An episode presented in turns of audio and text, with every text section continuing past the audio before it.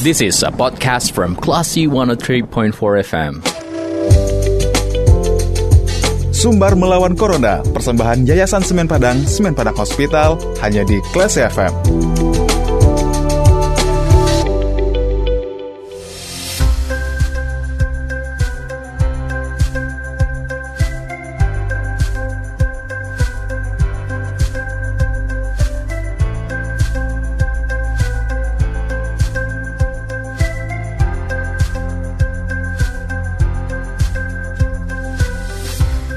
For Kelas FM, this is the actual radio Kelas People. Anda kembali mencermati sumber melawan Corona.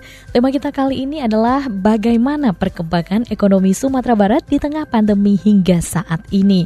Untuk menjawab itu, kita sudah terhubung bersama dengan Kepala Bank Indonesia Sumatera Barat, Bapak Wahyu Purnama. Halo, Assalamualaikum Pak Wahyu, apa kabar? Alhamdulillah baik. Waalaikumsalam warahmatullahi wabarakatuh. Baik, Bapak. Ini warga ingin tahu, Pak. Singkat saja ya, Pak. Jika Bank Indonesia di masa pandemi, bagaimana uh, sistem untuk masuk ke Bank Indonesia? Kabarnya cukup ketat ya, Pak. Ya, prokes kesehatan yang diterapkan dan uh, banyak juga isian yang harus diisi untuk masuk ke BI, Pak. Iya, memang kita mungkin sama dengan beberapa lembaga lain untuk masuk ke gedung kantor Indonesia memang harus mengikuti protokol COVID yang sudah ditetapkan. Mm-hmm.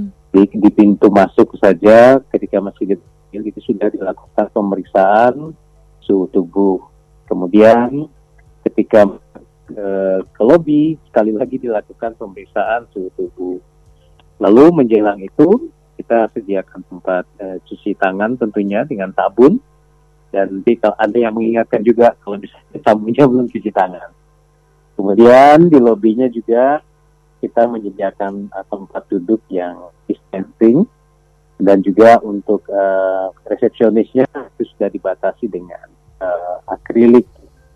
Itu memang kita melakukan uh, uh, COVID dan kami juga menyediakan hand sanitizer. Jadi ya insya Allah kalau yang bertamu ke Bank Indonesia insya Allah uh, uh, uh, kita layani dengan protokol COVID dan juga ada formulir isiannya tentunya. Mm-hmm. Jadi ini sebuah keharusan yang memang kita harus uh, lakukan dan mudah-mudahan uh, masyarakat merasa untuk masuk ke, ke ke lokasi kantor Bank Indonesia. Oke, berarti uh, sangat aman begitu ya Pak ya dengan sistem iya, prokes ya, yang Insya Allah. Baik, kalau sistem pelayanan di tengah pandemi seperti apa Pak? Iya, uh, dalam menyikapi uh, wabah pandemi COVID-19 ini, uh, pertama operasional kas kita yang langsung uh, melayani perbankan itu dibagi di dua lokasi. Mm-hmm. Yang pertama di kantor utama Sudirman, kemudian ada di kantor BI lama di Muara.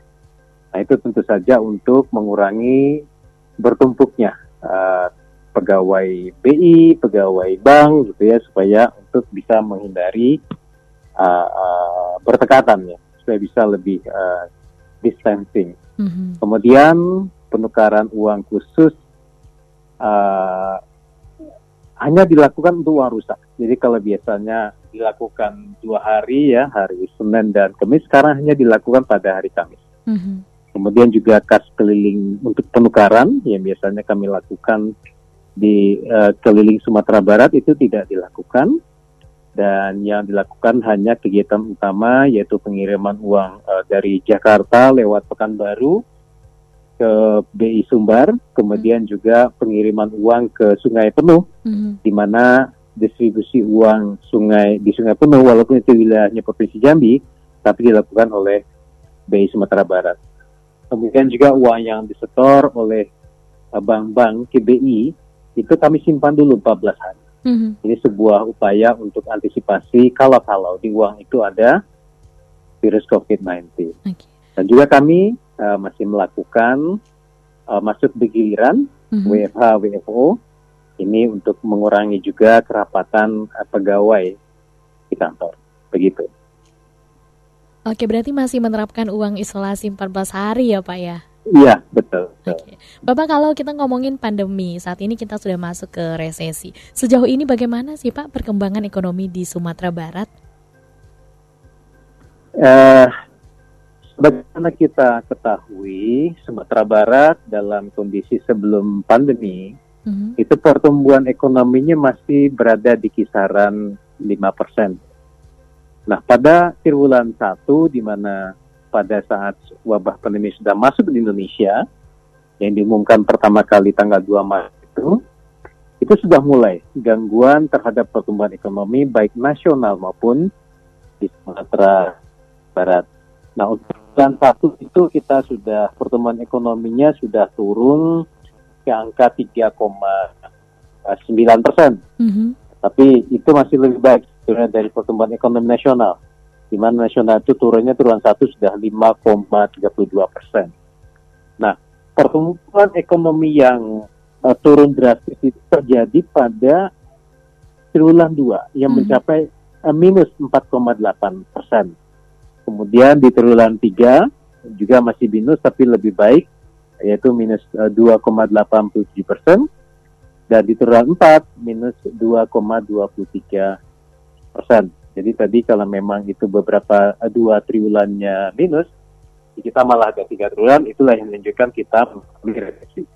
Jadi seluruh provinsi di Indonesia dan juga nasional kita memang sudah mengalami resesi ekonomi. Namun di Sumatera Barat di triwulan eh, dua itu memang kita mengalami pertumbuhan. Kalau dilihat secara triwulannya itu pertumbuhannya eh, eh, minusnya cukup besar. Nah karena kita me- menjalani PSBB ya, Mhm. sampai dengan awal Juni kalau nggak salah. Eh, kegiatan itu ekonomi relatif tidak berjalan, ya hampir berhenti kecuali untuk yang kegiatan pokok seperti kebutuhan pangan Mhm. karena itu ini paling dalam. Nah, ketika PSBB selesai, di mana kita pahami bahwa PSBB Sumatera Barat memang panjang, ya, nomor dua terlama setelah DKI, yaitu 47 hari. Mhm. Sehingga ini betul-betul pengaruhnya dalam terhadap pertumbuhan ekonomi. Ketiga, ekonomi sudah dibuka pada triwulan 3, itu ekonomi Sumatera Barat mulai bergerak, sehingga uh, uh, turunnya tidak begitu dalam, di mana secara tahunan angkanya minus 2,87 persen. Dan di triwulan 4, ekonomi sudah semakin uh, bergerak ya. Kalau dilihat secara triwulanan, itu angkanya sudah positif. 1,64 persen itu secara uh, quarter to quarter. Nah di tahun 2020 untuk satu tahunnya Sumatera Barat mengalami pertumbuhan minus 1,60 persen. Mhm. Namun angka ini masih di atas nasional, di mana nasional minus 2,07 persen. Nah oleh karena itu di tahun 2021 ini kita tentu berharap karena eh, sudah dimulai dibuka kembali berbagai eh, kegiatan perekonomian, baik itu perdagangan maupun kegiatan di industri-industri yang ada di Sumatera Barat, dan Mhm. juga kegiatan-kegiatan oleh UMKM. Kita berharap ekonomi Sumatera Barat tentu di 2021 ini bisa tumbuh eh, di atas 4 persen. Gitu. Nah, kalau prediksi Bapak nih Pak di eh, triwulan 1 Sumatera Barat 2021 bagaimana perekonomian kita, Pak?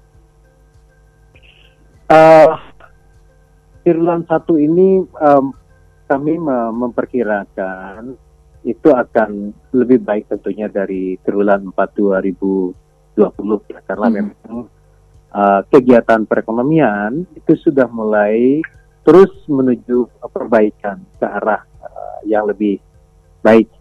Nah hanya mungkin eh, pengeluaran pemerintah biasanya di triwulan satu itu bergeraknya masih lambat. Ya. Mhm.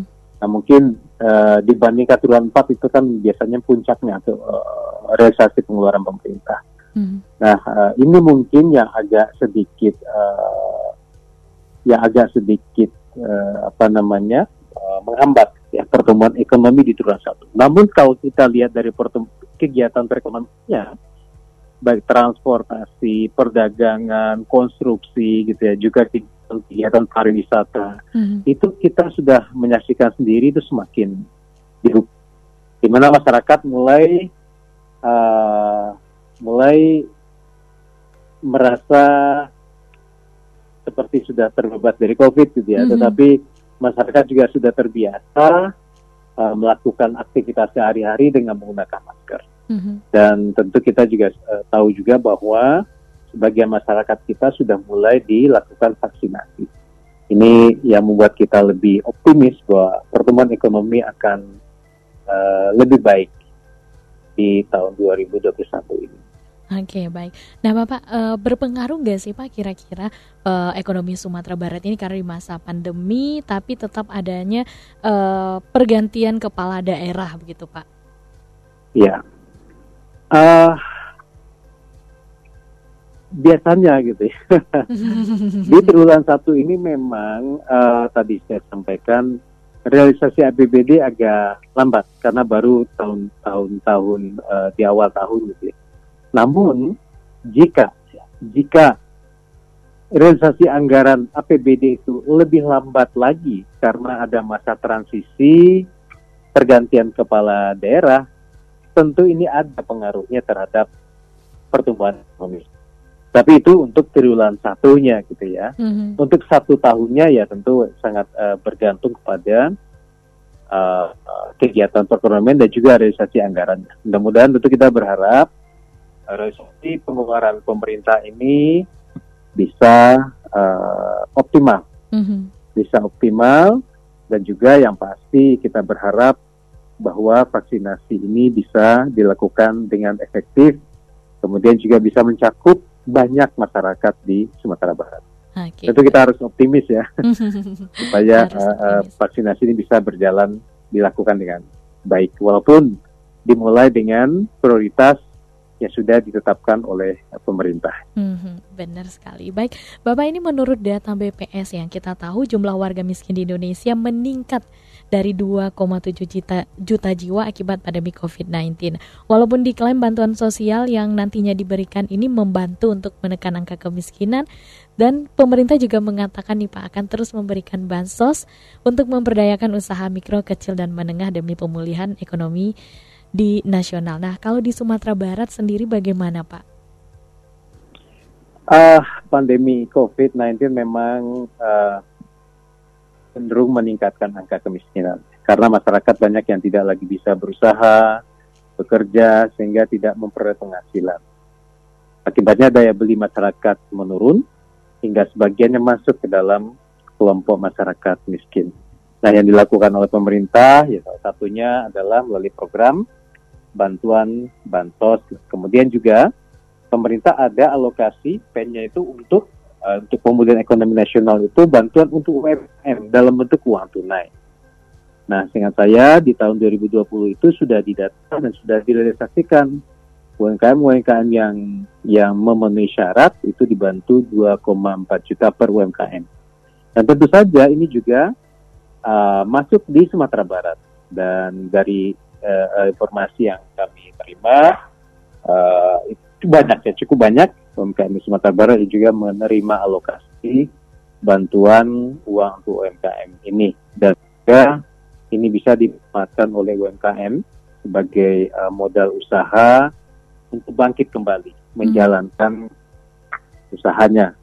Ini salah satu tentu upaya pemerintah untuk uh, untuk untuk me- membangkitkan kembali UMKM uh, di Indonesia dan termasuk di Sumatera, Sumatera Barat. Barat. Baik kalau begitu Pak terakhir eh, mungkin sedikit closing statement yang eh, bisa Bapak sampaikan kepada masyarakat di Sumatera Barat terkait dengan pemulihan perekonomian kita Pak. Silakan. Uh, pertama tentu kita harus optimis bahwa ekonomi akan pulih, tumbuh lebih baik lagi. Tapi tentu itu semua sangat tergantung kepada bagaimana perkembangan dari penanganan COVID-19.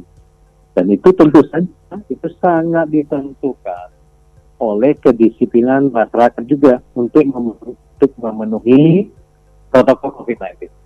Nah dari sisi Bank Indonesia kami juga berharap masyarakat untuk uh, di dalam transaksi pembayaran itu beralih ke sistem pembayaran non tunai Mhm.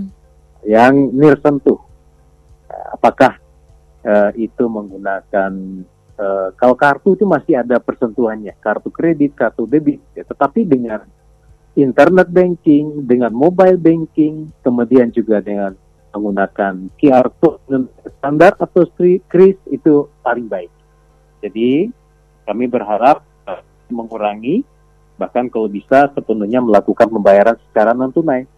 Karena pembayaran uh, tunai dengan menggunakan uang kertas, uang logam itu juga menyebabkan adanya kemungkinan uh, penularan uh, virus COVID-19 melalui uang.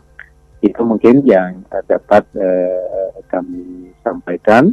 Mudah-mudahan kita bisa tetap disiplin menjalankan protokol COVID-19 ini. Baik, kalau begitu terima kasih banget juga uh, Pak Wahyu sudah meluangkan waktunya di tengah agenda yang sangat padat begitu ya Pak ya. Sudah sempat juga sharing dan memberikan informasi untuk masyarakat kita. Kalau begitu sehat-sehat selalu Bapak. Sekali lagi terima kasih. Amin. Assalamualaikum Amin. warahmatullahi wabarakatuh. Assalamualaikum warahmatullahi wabarakatuh. Baik, Classy People, demikian obrolan kita bersama dengan Kepala Bank Indonesia Sumatera Barat, Bapak Wahyu Purnama. Kalau begitu, kita ke program selanjutnya. Terima kasih.